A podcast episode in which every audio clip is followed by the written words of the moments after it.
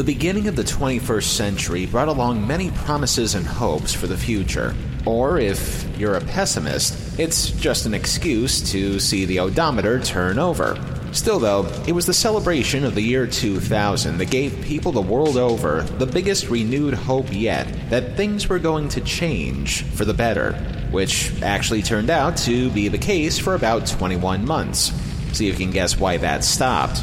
Anything that happened beyond that point, whether it be in current events or everyday life, was suddenly met with a fresh coat of cynicism, and any chance to be optimistic about the future, while still valid, was often smeared with an asterisk. The WB television network was no exception. The first half of the WB's existence was a charmed time, and I'm not even talking about the show with the hot witches in them. I mean, everything that was happening at that network in its first 6 years on the air made it seem as though they would be truly anointed the fifth network into the next century. But then, that next century rolled in, and with it, a number of problems that seemed to have stemmed from one major one taking place. Now, this is a story for another place and time. It really has nothing to do with the subject of today's show, and given how complicated the situation was, I'll try to give you the layman's terms.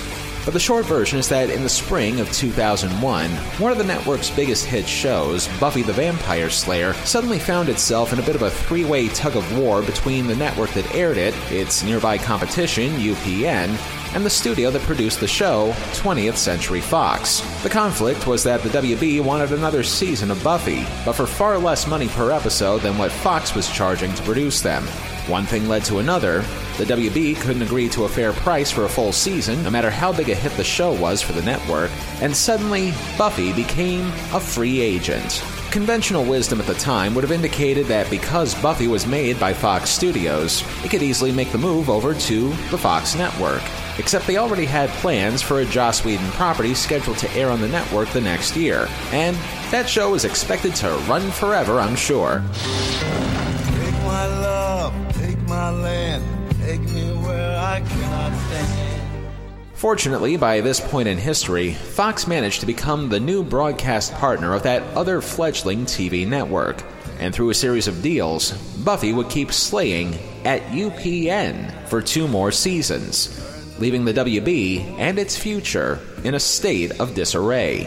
Not that they didn't have any successes by that point. Dawson's Creek was still around, as was Felicity, Charmed, and Buffy's spin-off Angel, as well as the debuts of future network staples Gilmore Girls, One Tree Hill, and Smallville, among others. But by that point, the tides had turned. The WB started to lose viewers thanks to UPN finally having a decent enough lineup that they would become the perennial fifth-place network for a little while. But in spite of all the shifts and changes taking place between the two networks, that was nothing compared to a far more significant change that was about to shake up not just the two networks, but network television altogether. And now... Hello, my baby! Hello, my honey. Hello, my ragtime guy. Faces I remember.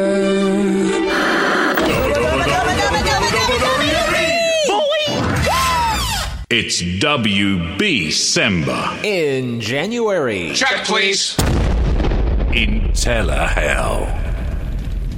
We've largely ignored the format of reality television these past few years, and for good reasons.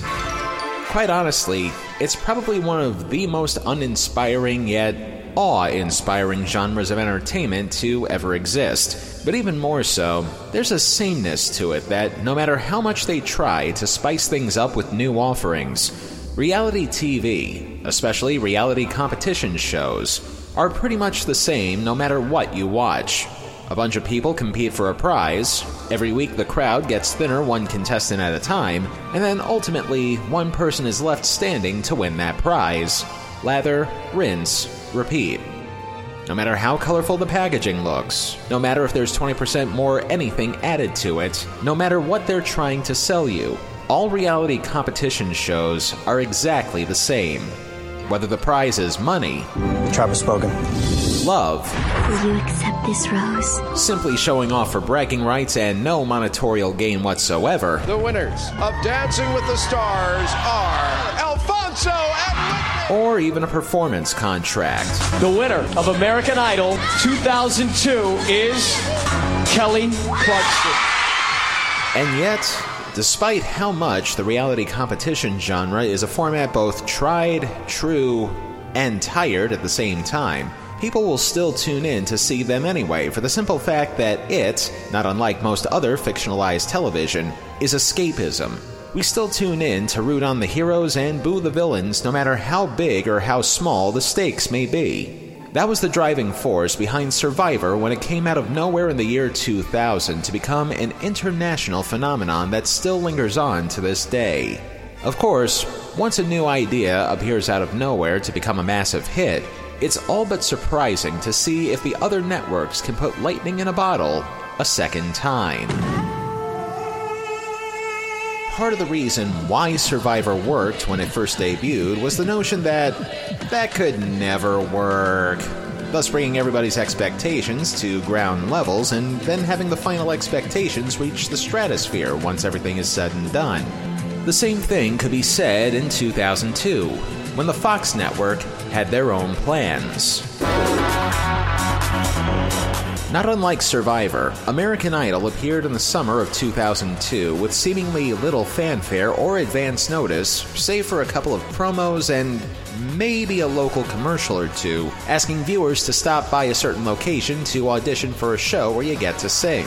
Nobody, and I mean nobody, knew what to expect when the show premiered that summer, especially when some of the promos for the first few episodes were unleashed to the masses. The initial reaction would probably be, who would ever watch a singing competition just to hear tone-deaf singers get their spirits torn to shreds by, in no particular order, a former pop star, a bass player for Journey, and an acidic-tongued British man that nobody knew.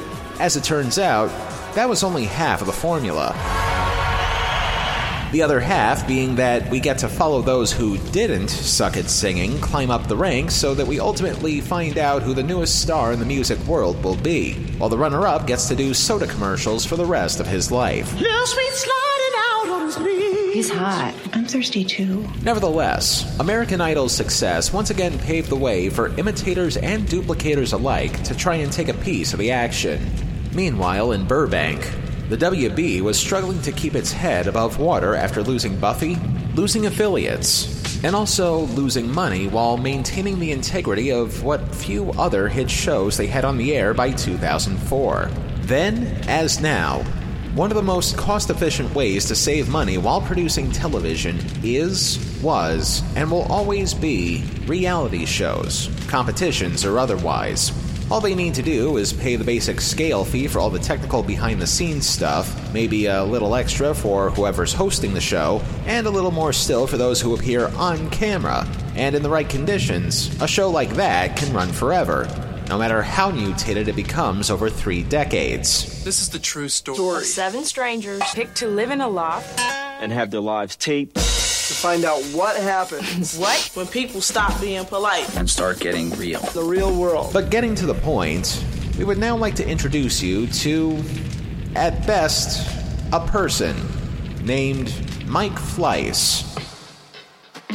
A native of California, Fleiss was actually one of the more prolific names in the world of reality television, having, by 2004, created ABC's The Bachelor and its spin-off, The Bachelorette. And at the same time, he was also one of the creative forces behind the dignity desert of the year 2000 known as Who Wants to Marry a Multimillionaire on Fox, the tale of which you can hear at the tail end of our 13th episode. Point being, Fleiss was seen as a person of interest to TV networks in an effort to give those that were underperforming a chance to ride the wave of a growing genre. Upon pitching the following idea to the WB, the network hired him immediately. The idea was a twist on the red-hot American Idol format, but different enough so that while the show itself was indeed a competition program, one could argue that this may have been more of a spoof on the genre. Simply put, the show would take Idol's quest to find the best singer in the world and reverse engineer it. in that they would strive to do the complete opposite of Idol and deliberately look for the worst singer in America. The reasoning behind this seems warped at first glance, but keep in mind, there were those out there watching American Idol who would simply watch just for the bad auditions and nothing else, some of whom actually wound up with unironically ironic careers. She bangs, oh baby, when she moves, I go crazy. So perhaps the WB was looking to give a portion of Idol's audience what they wanted. One problem, though. How exactly could they hold a singing competition where they're looking for the worst singer in the world without actually saying so until the bitter end? After all, think of just how much psychological damage they could be inflicting onto the contestants. Answer? Inflict that same psychological damage to the unsuspecting studio audience who would eventually have to subject themselves through this. And the way they did it is equal parts perplexing and horrific. But we'll get to that part later. In the meantime, the show still needed its set of hosts and judges to vaguely mirror the original Idol dream team of host Ryan Seacrest and judges Simon Cowell, Paula Abdul, and Randy Jackson. In the role of the Seacrest type, TV and radio presenter Brian McFadden would be there for all the color commentary. To fulfill the Paula Abdul pop star judge requirement, a singer and actress named Colleen Ann Fitzpatrick, who Generation Wires and millennials might know better as Vitamin C. As we go on, we remember. Substituting for Randy Jackson and his many ways to call a contestant dog, one Mr. Anthony Terrell Smith, a.k.a. rapper Tone Loc. I asked the guy, why you so fly? He said, funky coma data. And stepping in for Simon Cowell is somebody named Christopher Briggs, a guy who is not only the co-executive producer of this show, but would later on find much better work as a producer of indie films, which he still does to this day. The cast is set, and the call is made to those who can actually watch the WB that a new chance to become a superstar in the USA is on the horizon. But would those participating, and those watching, be able to swallow a premise the size of an elephant tranquilizer? We'll find out as the WB's Superstar USA gets a bunch of rotten tomatoes thrown at its stage after the break.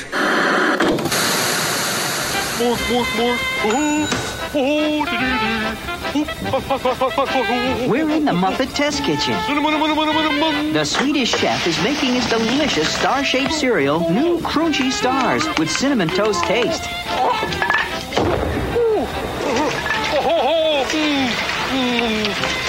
Scrunches Crunchy Stars, part of this nutritious breakfast. Crunchy Stars, great taste from Post and the Swedish chef. This week on Telehell's premium content of The Damned. This summer, there's only one place you can see every minute of every game of the U.S. Olympic basketball team live. The dream team of Jordan, Bird, Ewing, Robinson, Pippen, Drexler, Mullen, Barkley, Stockton, Malone, and Magic. How?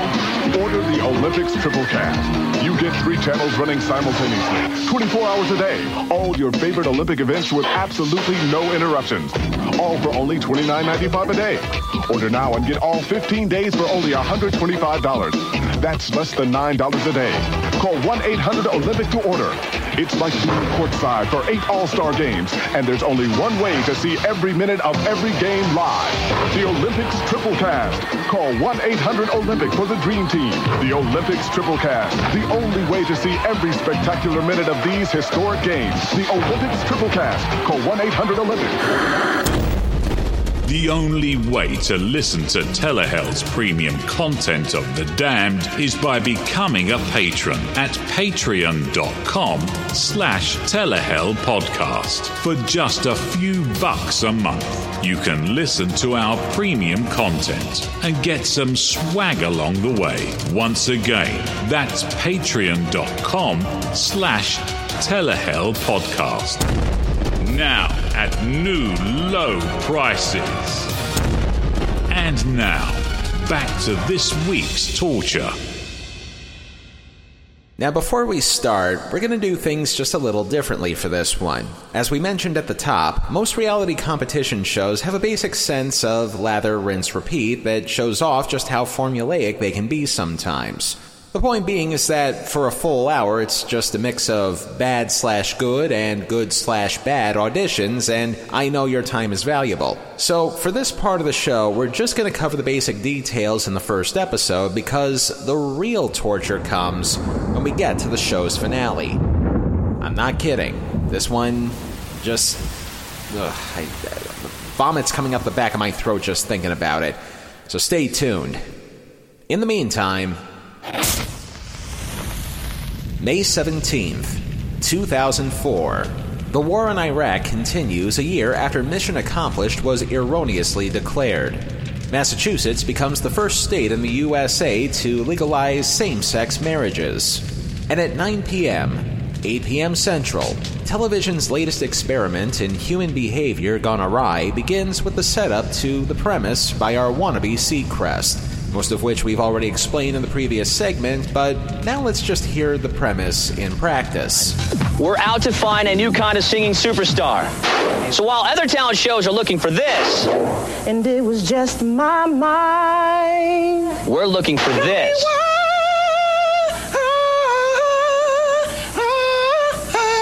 But on our show, it's not enough for singers to be bad. They have to believe they're great. I'm a superstar because I am a star in itself. I have charisma, and you guys will have to see. Hearing the premise and the tone deafness out loud, one has to wonder if the WB picked up this show out of desperation, or if they secretly realized that there may be a spark of insanity meshed with genius here. Don't answer that question just yet, since we now get to formally meet the judges as they give us all some of their best Tina Fey-style backhanded compliments. You're cocky and confident, and you don't have the goods to back it up. You're exactly what we're looking for. We're going to turn everything you ever heard about singing upside down on this show. You know what I mean? The good singers are whack, and the whack singers are good. You know what I'm saying? Briggs, what do you say to people who think this show is cruel and offensive? I'd have to say... you. So now it's time to present an example of what an actual good singer gets to go through in the judging process, as well as simultaneously advertising psychiatric care as a result of these rejections. All that's left are the dreams I hold is a band of gold. Stop. We're looking for a superstar, and you don't quite have the voice. I just don't think you're right for this show. I think it was kind of... let me use the word wow. And, of course, the complete and total opposite when we get to praise the mediocre. Celebrate good times. Come on. Let's celebrate everyone around the world. Come on. I thought it was really good. I thought it was great. Okay, I think we're going to put a pin in you for later. Just stand by. Otherwise, that's pretty much it for the first few weeks. Literally weeks, since this show was only slated to air for 7 episodes. Hey, if they get to rush through this thing, so can I. We get our usual string of auditions. The semifinalists are chosen to go through their version of Hollywood Week, where they get made over to look like stars and also live in a rented mansion on the WB's dime. And from that bunch, the final 12 are selected for their shot at the big time. Albeit a completely fabricated big time, but they do promise a prize of a $100,000 recording contract, all of which leads to the big reveal. We lied to you when we said you were a great singer. And how will the superstar react? This, unfortunately, is just the beginning. So let's not waste too much time as we take a look at the best... of the worst, of the best, and the worst, just from this one show alone. Because on most reality TV, all it takes is one show to suck you in and possibly suck your soul dry, so I've really got nothing to lose here. So now enjoy this montage of pain disguised as the most mutated version of Name That Tune you will ever play in your lifetime. Why does the rain Next. I get so emotional, baby, every time I think of you. Okay, we're going to put a pin in you for later as well. Next. Since you've been gone, all that's left is a band of gold. All that's left of the dreams I hold is a band of gold, is a band of gold. Next. And the list goes on, as I'm sure you can tell. But right now, I want to zero in on one particular voice that they showcased in the first episode who would become pivotal down the line. Her name is Jamie. Picture, if you will, the most sunny, optimistic, bleach-blonde girl with perky breasts and the brightness of a refrigerator light bulb that not even central casting could find. I was beat, incomplete. I've been held, I was sad and blue, but you made me feel. Yeah, you made me feel. Now, I know what you're thinking. Sure, she doesn't sound like anybody you would ever find on American Idol, but unlike everybody else that we've heard so far, and in her defense, at least here she can carry a tune. More like a I can keep up with a car radio levels of okay, but that's it. She's just okay. Not horrific. Which, again, this show seems to be deliberately aiming for, so I'm guessing the only other reason why what happens next happens is less for her lack of talent and more for her personality. I would encourage you to be even more sexual. Sex sells. Sex sells. I can be sexual. Okay. Now, I must say, you are a very sexy person. And you know what impressed me the most is that, you know, you were moving around and you were dancing. You had your little charisma, and I like that. I like when a person moves around and doesn't just stand right there in one spot. You know what I'm saying? That's cool. I'm a bit embarrassed, but I have to be honest. I don't know if you know this, Jamie. You have very large breasts. They are real. Okay. I'm not kidding. The problem is I was distracted and I didn't pay attention to your singing voice. Are you feeling dirty yet? Well, just wait, as we now present, for equal time purposes, a series of actual good singers getting their hopes crushed for the sake of schadenfreude. Oh, you know I need it, yeah. Kind of loved it, and I kind of hated it, but I mostly hated it. Fine. One of the best singers the panel encountered was Doreen, who traveled all the way from Canada for her shot at fame. What are you doing in Canada? Sorry, but come on, how often is Canada even brought up around here? Please, continue.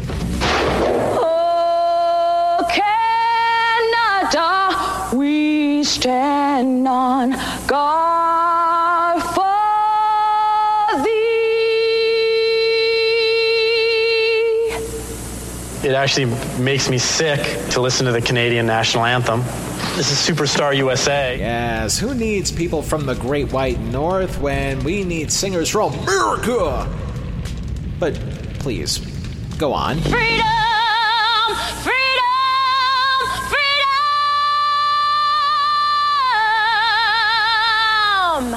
Okay, Teresa, I've got good news and I've got bad news. Great. The bad news is you are not a strong singer. The good news is you're hot, and I would love to take you out to dinner. And you can fuck all the way off, sir. Please, continue. We're back to being strangers, wondering if we ought to stay. Okay, please stop. I'm sorry. I can tell by that pitch right there, you know what I'm saying, that really, you know, wasn't cool. You know, it's not my style right there. To cut a long story short, let's take a look now at some of the highest lowlights in this show before jumping ahead to the finals. One involving a bad singer pulling a move of desperation to move forward in the competition. I see your true colors, and that's why I love you, so don't be afraid to let them show. I happen to find it a little gimmicky. And once again, I know what you're thinking. She sounded okay, but what did she do that was so desperate. I mean, listen, I'm not saying, like, get rid of the whole naked thing. Like, maybe, you know, maybe a breast here, a butt cheek there or something. But I'm just saying, don't be so gimmicky. Then I strip down to the nude, and I just roll back and forth across the room, you know? Yes, she stripped down completely naked in front of the judges. Hey, if it worked for Richard Hatch on Survivor, I'm sure it would have worked for her. Credit where credit's due, however. There have been auditions in bikinis on other talent shows in years past, but at least there was still a semblance of modesty involved, plus giving the network sense of the day off. But what does nude performance art wind up getting her? And yeah, she's naked. Yeah, naked. Does that make you uncomfortable? Yeah. I honestly don't know. Because that wasn't a flat-out rejection, but it wasn't a concrete yes either, in spite of our male judges digging what they saw. So while that will remain an unsolved mystery, here now, right near the end of the show, is the second of our lowlights, this time from an actual good singer.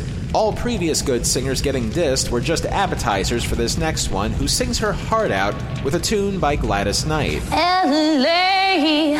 proved too much for the man, so he's leaving the life. Stop. That's enough. You got, you know, one real shot. I didn't sense there was the preparation with that song, which is disrespectful to Gladys Knight, and it's a little disrespectful to the Pips. It was disrespectful to Gladys Knight by singing one of her songs. I don't come close. I didn't want to sing it like her. I wanted to sing it like me. Oh, she was sweet. Man. She's too good of a singer. That's terrible. He's an biggest I've ever met. That's mean, man. That's mean. He's a jerk. Big jerk. As a representative of the underworld, it's normally our policy to inflict pain onto those who may or may not deserve it. As such, we're not responsible for anything that happens once the infliction makes its way onto the surface. Whether or not the torture is executed properly is a matter of dumb luck. That being said, I think even the boss himself would have been jealous that they didn't come up with this idea first. Maybe because I still have a few lingering threads of humanity left in me, but try to imagine that you've been working your whole life at a chance at something that could change your life, only to not only have that chance be taken away from you, but also have that same chance being given to someone of lesser everything, let alone talent. Forget Superstar USA. This show should have been called The Peter Principle, the series. And yet, the deliberate trashing of hard-working talent is not even the worst thing about this show, which we will now begin to discuss by discussing this social experiment's final episode. June 14th, 2004. Anchorman, The Legend of Ron Burgundy, is number one at the box office. Burn by Usher, an actual musical talent, was at the top of the Hot 100. And at that same time slot of 9 p.m., 8 p.m. Central, the curtain is raised as our three finalists try to prove to the few who were watching at that time that they had actual talent enough to make them worthy of winning a record contract. But before we get to the show itself, let us reintroduce you to our three finalists, starting with a kid named Mario, who you've already heard at the top of the review. Let's celebrate everyone around the world, come on. Woo! Next, there was Rosa, who you heard about 5 minutes after that. I get so emotional, baby, every time I think of you. And of course, we've got our bubbly blonde sunshine with a natural rack, Jamie. I've been held, I was sad and blue, but you made me feel. Today, these three young people are after big bucks, but they'll have to avoid the whammy as they play the most exciting game of their lives. Damn it, I got the wrong script. Where is it? Today, these three poor, young, naive individuals are about to think they're going to be the next big superstar. But what happens when the rug is pulled from underneath them? Don't answer that question just yet, because we need to hear our finalists perform. But not before we get the reality TV equivalent of a training montage, where we see our finalists get some last-minute advice from the show's resident vocal coach, who I'm hoping was paid in earplugs before signing her contract. I've got some exciting news for you today. I'm going to tell you what the song is that you're singing. Oh, yeah. It's Respect. What you want, baby, I got it. What you need, baby, I got it. Give you the songs that you're going to be doing that's been chosen for you. It's Aerosmith, I Don't Want to Miss a Thing. I did this song once at a karaoke. Okay, well yeah. Then it's... No, I don't fall asleep, yeah, and I don't want to miss a thing. We're going to start off with Bootylicious. Do you know this song? I've got some lyrics here for you. Okay. For this, Charlie, I don't think you're ready for this, Charlie. I don't think you're ready for this. So now, thanks to the simple fact that these songs are about to get butchered more than cattle on a feedlot, we don't have to worry about getting zapped on YouTube for the use of audio that we're about to inflict. And as you're attempting to listen to this and all the other performances in the next few minutes, I want you to ask yourself, what do these performances have in common with each other, aside from how much of an insult to tone deafness they all are? It's that something else that leads to the worst thing about this show that we've been teasing for you for the past few minutes.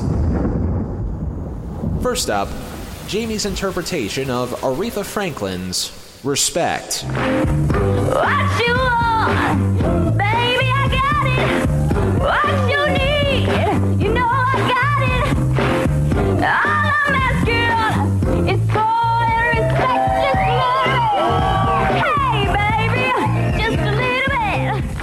I saw it on TV in the back of the limo. I haven't seen anything that embarrassing since a moth flew in my mouth at the Hollywood Bowl.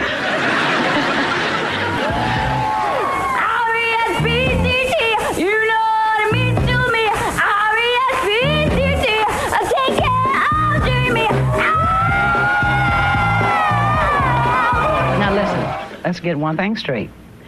I'm not Martha, and you ain't no Vandella. Yeah, right. I'm a solo act. Okay. Next up, Mario attempts an impression of Steven Tyler doing Don't Want to Miss a Thing as if he was a freshly spayed cat. Don't want to close my eyes. Don't want to fall asleep because I miss you, baby. And I don't want to miss a thing because even when Bob Barker reminding you helps control the pet population. Have your pets spayed or neutered.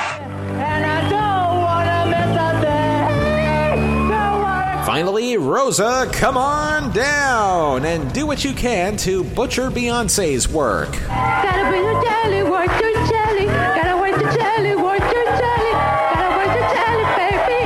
But you feel about bootylicious, baby.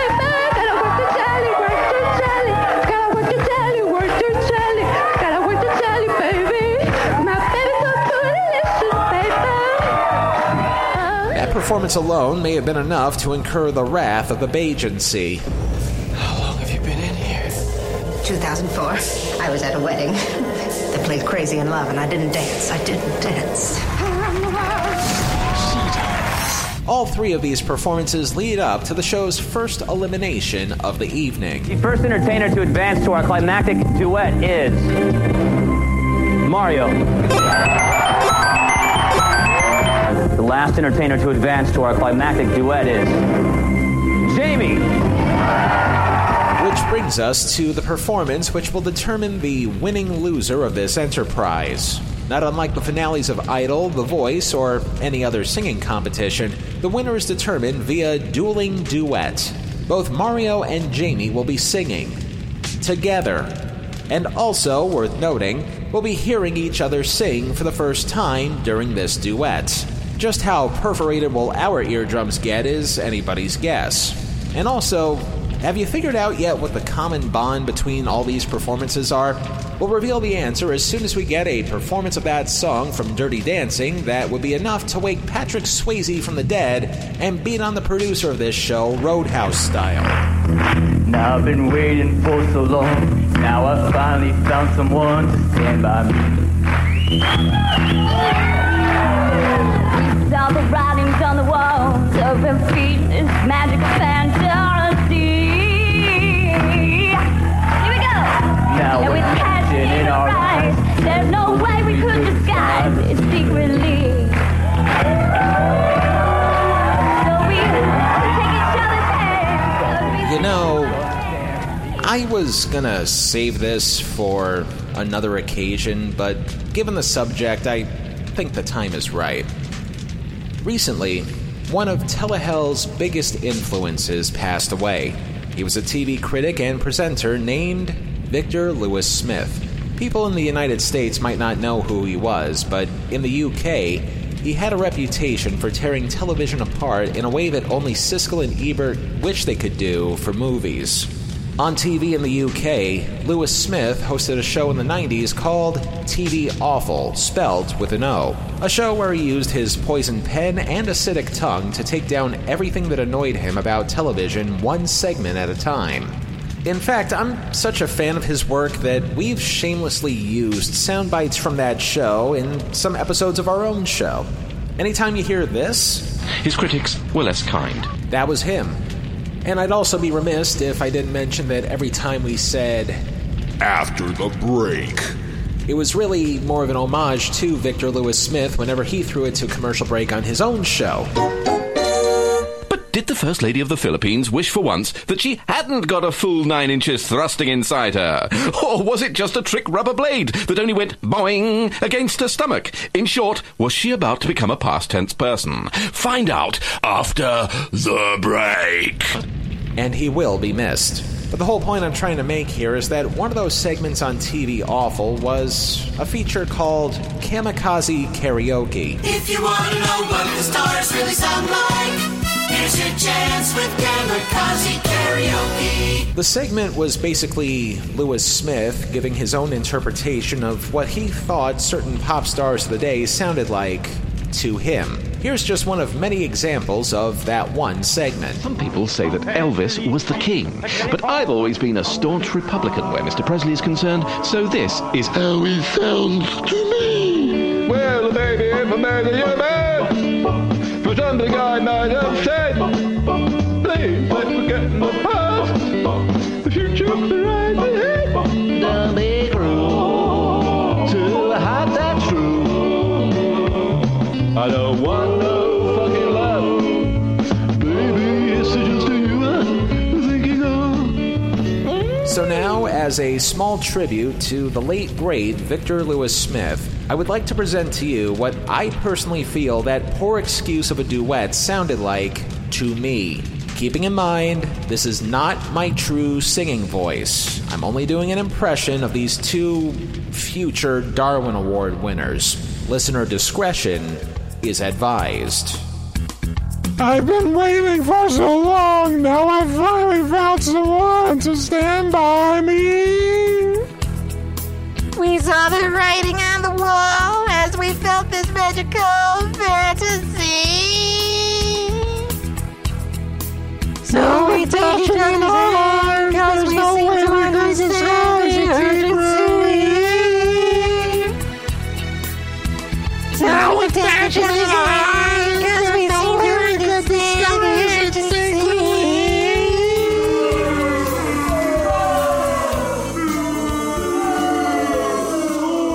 Thank you, thank you. I'm here for all eternity, and please don't forget to tip your demons. So now we get to grand reveal number one as to who the winner of this Kafka-esque talent show is and their chance to bask in the fleeting moment. The WB's Superstar USA is... Get on with it. Yes, get on with it!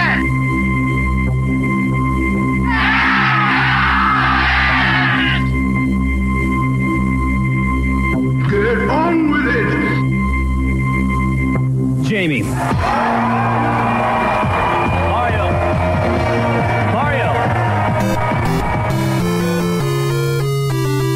Now, you're not seeing this, but the second it was announced that Jamie was the quote-unquote winner, Mario just storms off of the stage without any conciliatory handshakes, hugs, or well wishes.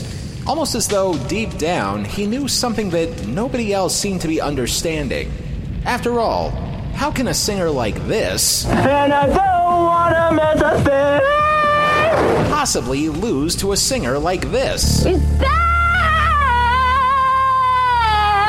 While I'm sure this will all be a great story to tell his future psychiatrist, it's still Jamie's moment in the sun, which she and the audience gets to enjoy for a couple minutes more, up to and including a highlight reel of her 6-week journey to pseudo-superstardom.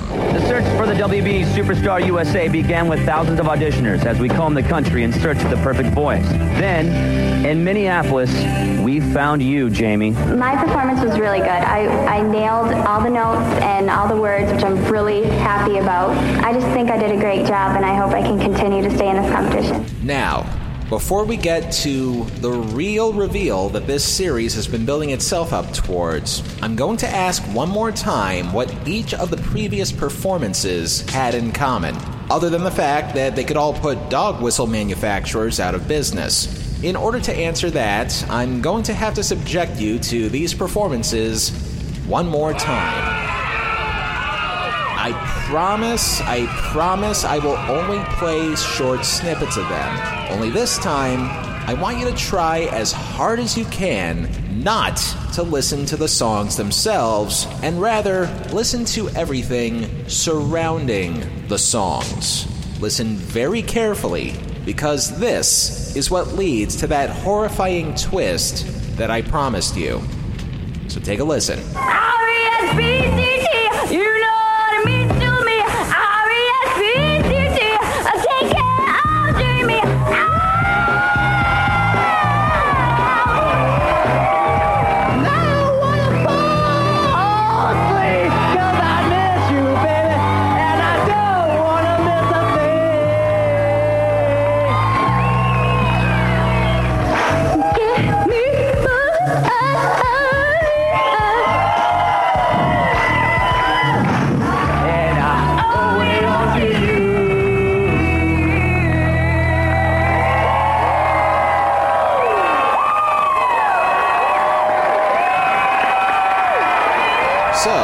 What's the one thing that each of these performances had in common with each other? Answer? The fact that the studio audience was eating every single second of them up. Like, they were genuinely cheering on these people who can't carry a tune, even if it was a bride over a threshold.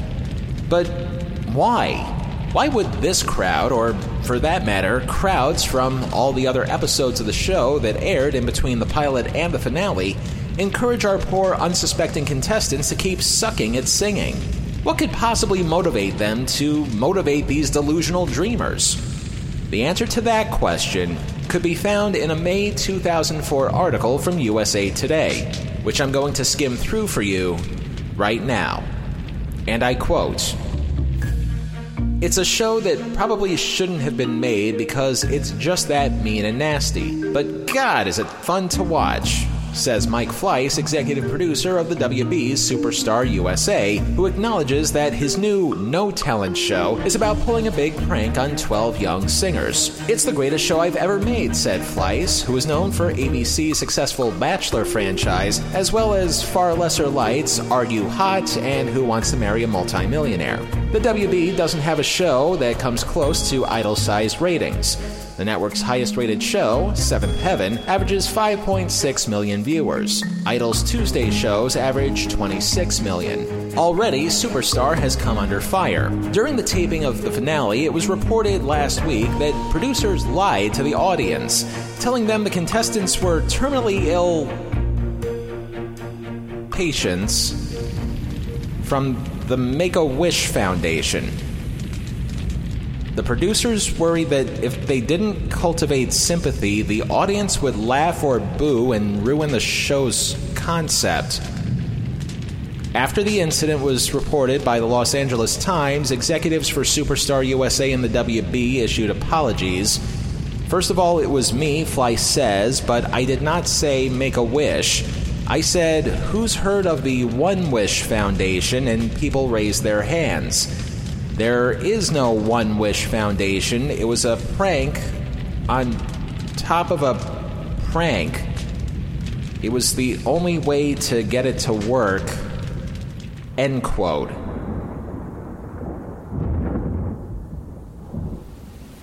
They tricked the studio audience into thinking the show's contestants were terminally ill.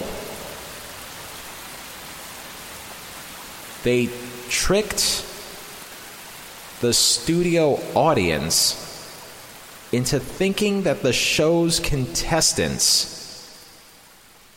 were terminally ill? They tricked the studio audience into thinking the show's contestants were terminally ill, and that's why they cheered them on. And the show's producers thought it would be a great joke. This is now officially, regardless of what happens in the Nine Circles, the single most evil TV show that I've had the misfortune to review. I mean, it's just pure evil. Like, I want to lash out at this show. Like, I really want to go through the whole fire and explosion and deep devil voice routine that I would normally go through whenever I come across something that's truly bad in a TV show, but this is beyond that. It's one thing to tell good singers that they're bad and vice versa. And it's another thing to keep telling those bad singers not to change a thing about how bad they sound. But exploiting the terminally ill? And not just that, but also making up a fake charity in order to pull it all off?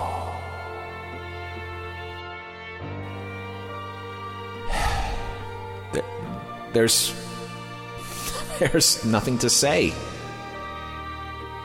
There is absolutely nothing else to say except go fuck yourself as hard as you possibly can, Mike Fleiss. And I hope that you bleed out of every orifice from that fucking. Just seriously, fuck off. Just play the punchline and let's just get this over with. Jamie, we lied to you when we said you were a great singer. But we didn't lie to you about how much this audience loves you right now. Am I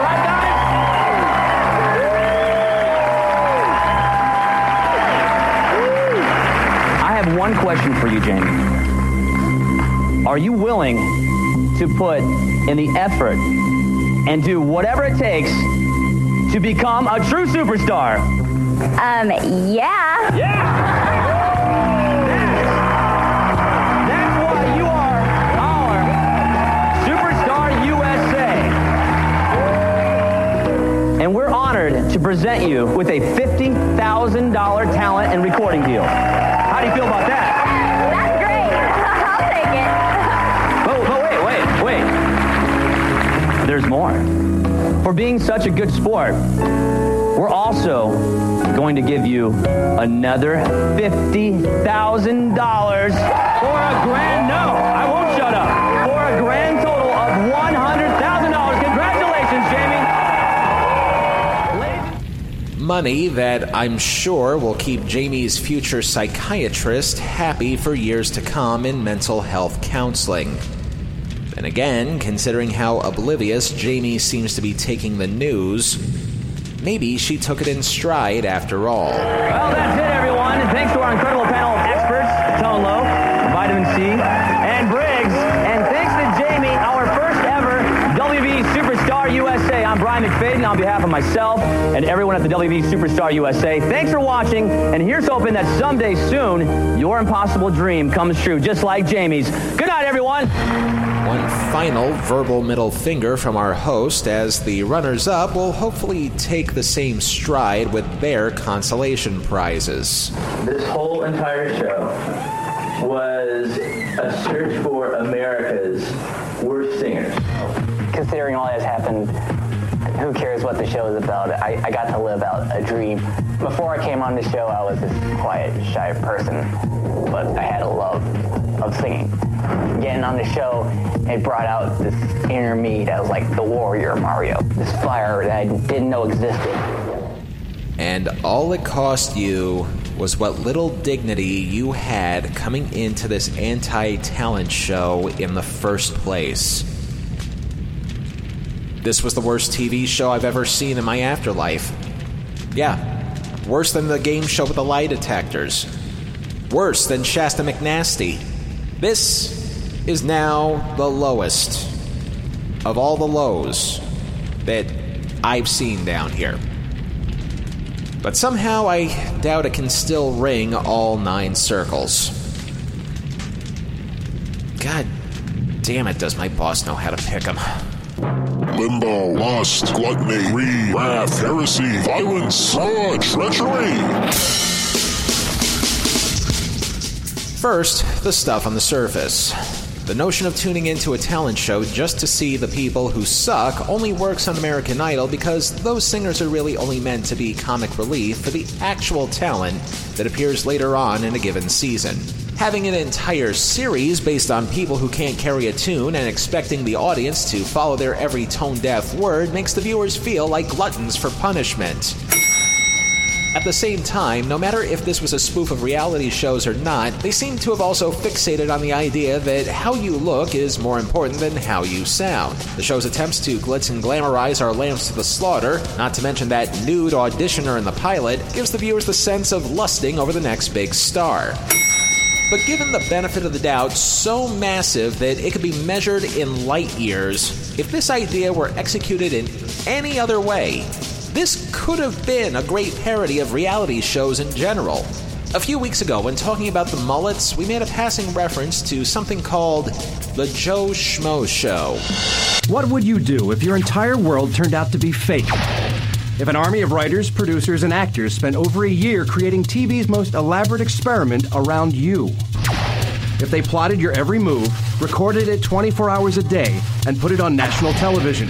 Well, that's exactly what happened to this guy. Meet Matt Kennedy Gould, one real guy competing for $100,000 on a reality show that he doesn't know is fake. Starring nine... The Joe Schmo Show aired on the network formerly known as Spike TV in 2003 and 2004, plus a revival season in 2013.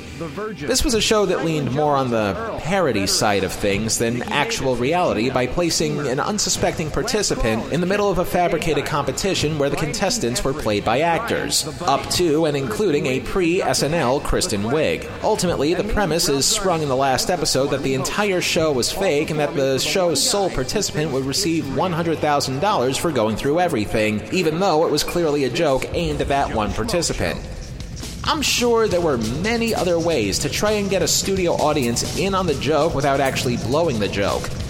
But the very notion of the producers resorting to flat-out lying to the audience that every one of the participants involved in this show were terminally ill, and that being on this show was their final wish, and that this was all done under the guise of a fake charity all in an effort to keep a secret that a bunch of people that weren't good at singing in the first place could not sing in the first place may be the single most unforgiving thing to happen in the history of television. And hell yeah, that includes anything that aired on MTV in the past 20 years. So congratulations, Superstar USA. You achieved the most impossible of tasks. You helped make modern-day MTV look dignified.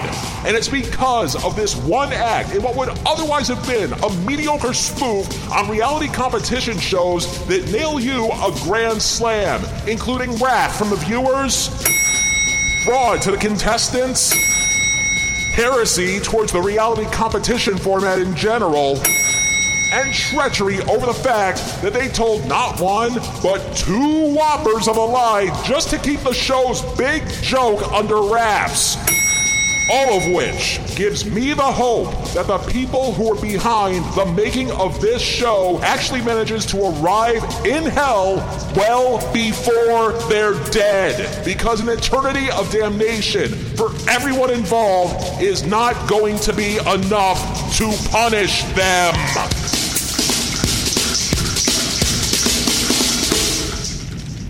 The WB's Superstar USA earned 6 out of 9 circles of Telehell.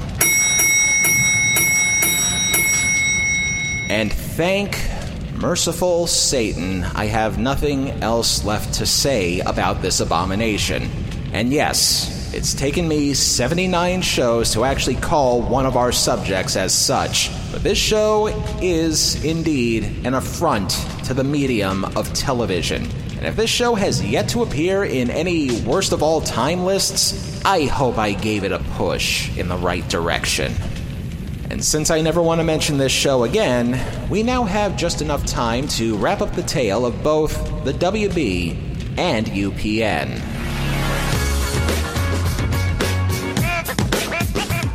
In spite of obstacles that each of the networks faced, both of them still managed to put on their best programs in their final years on the air, especially on UPN's side, which managed to make a name for itself with the likes of Star Trek Enterprise, America's Next Top Model, Veronica Mars, and Everybody Hates Chris, the latter of which would give the network some of its best non-wrestling, non-Star Trek ratings in years, while the WB kept chugging ahead with its established shows.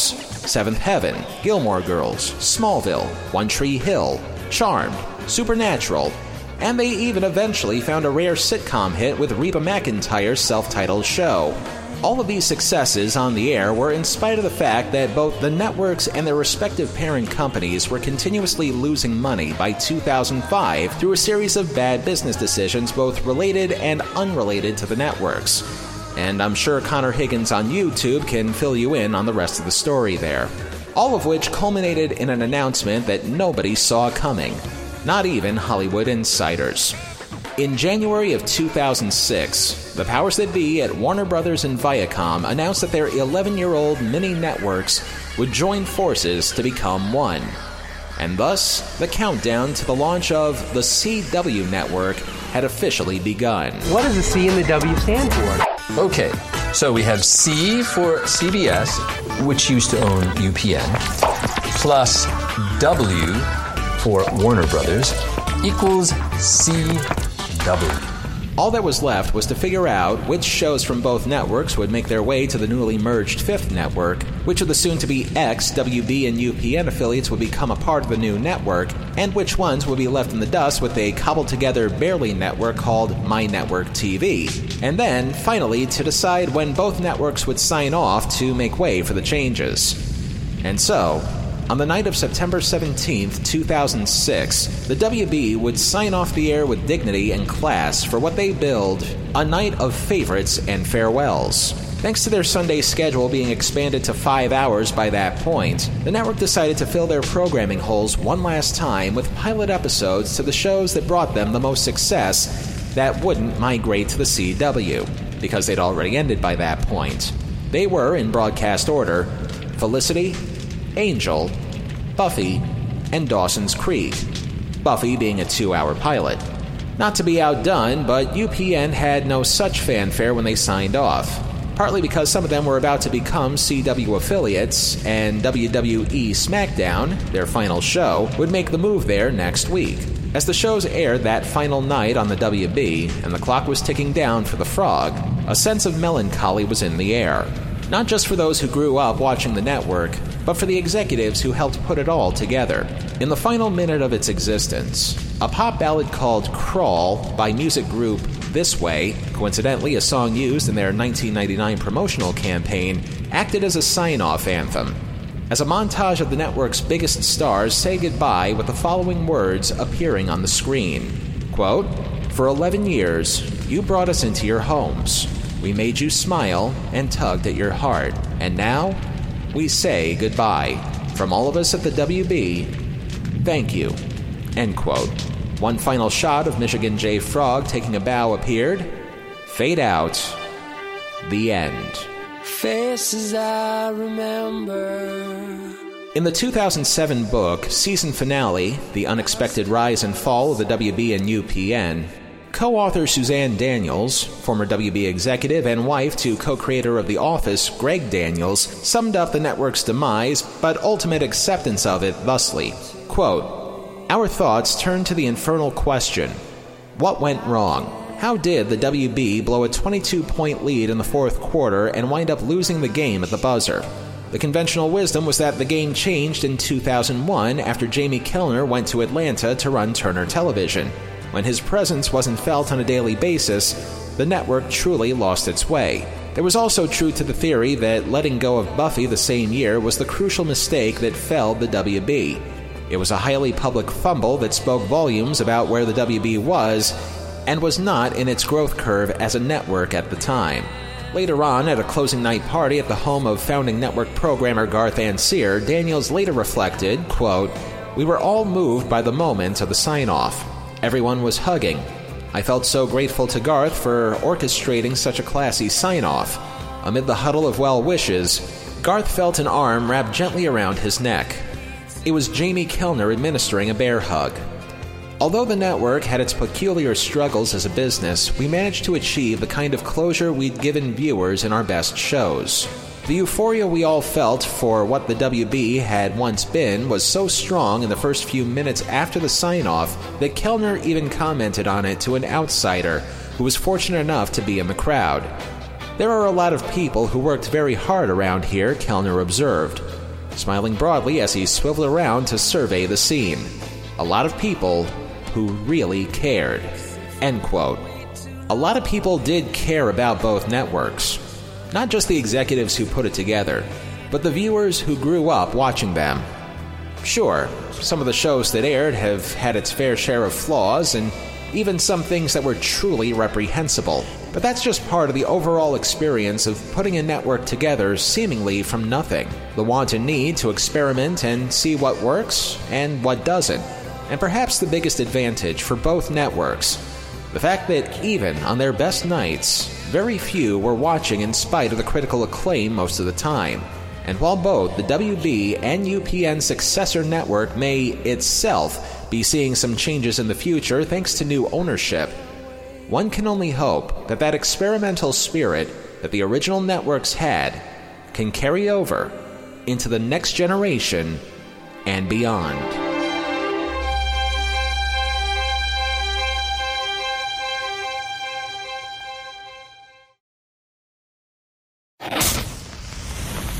Next time on Telehell.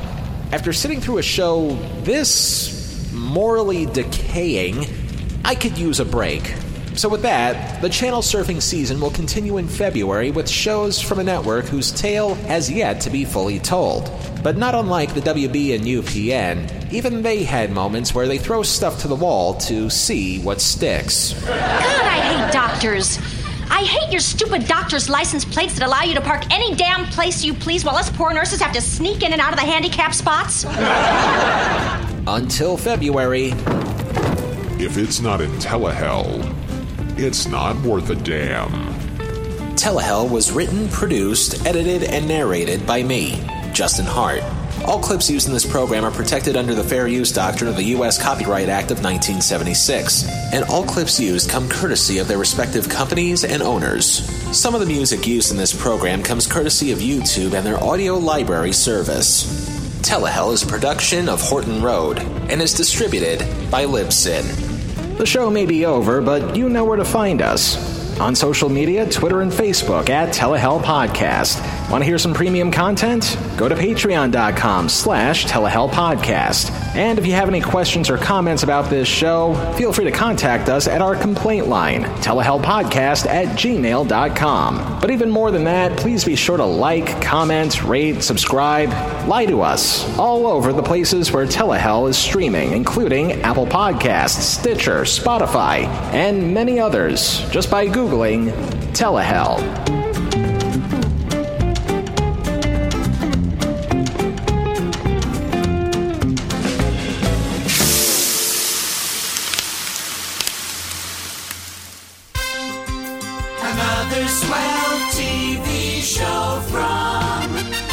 Associated Rediffusion.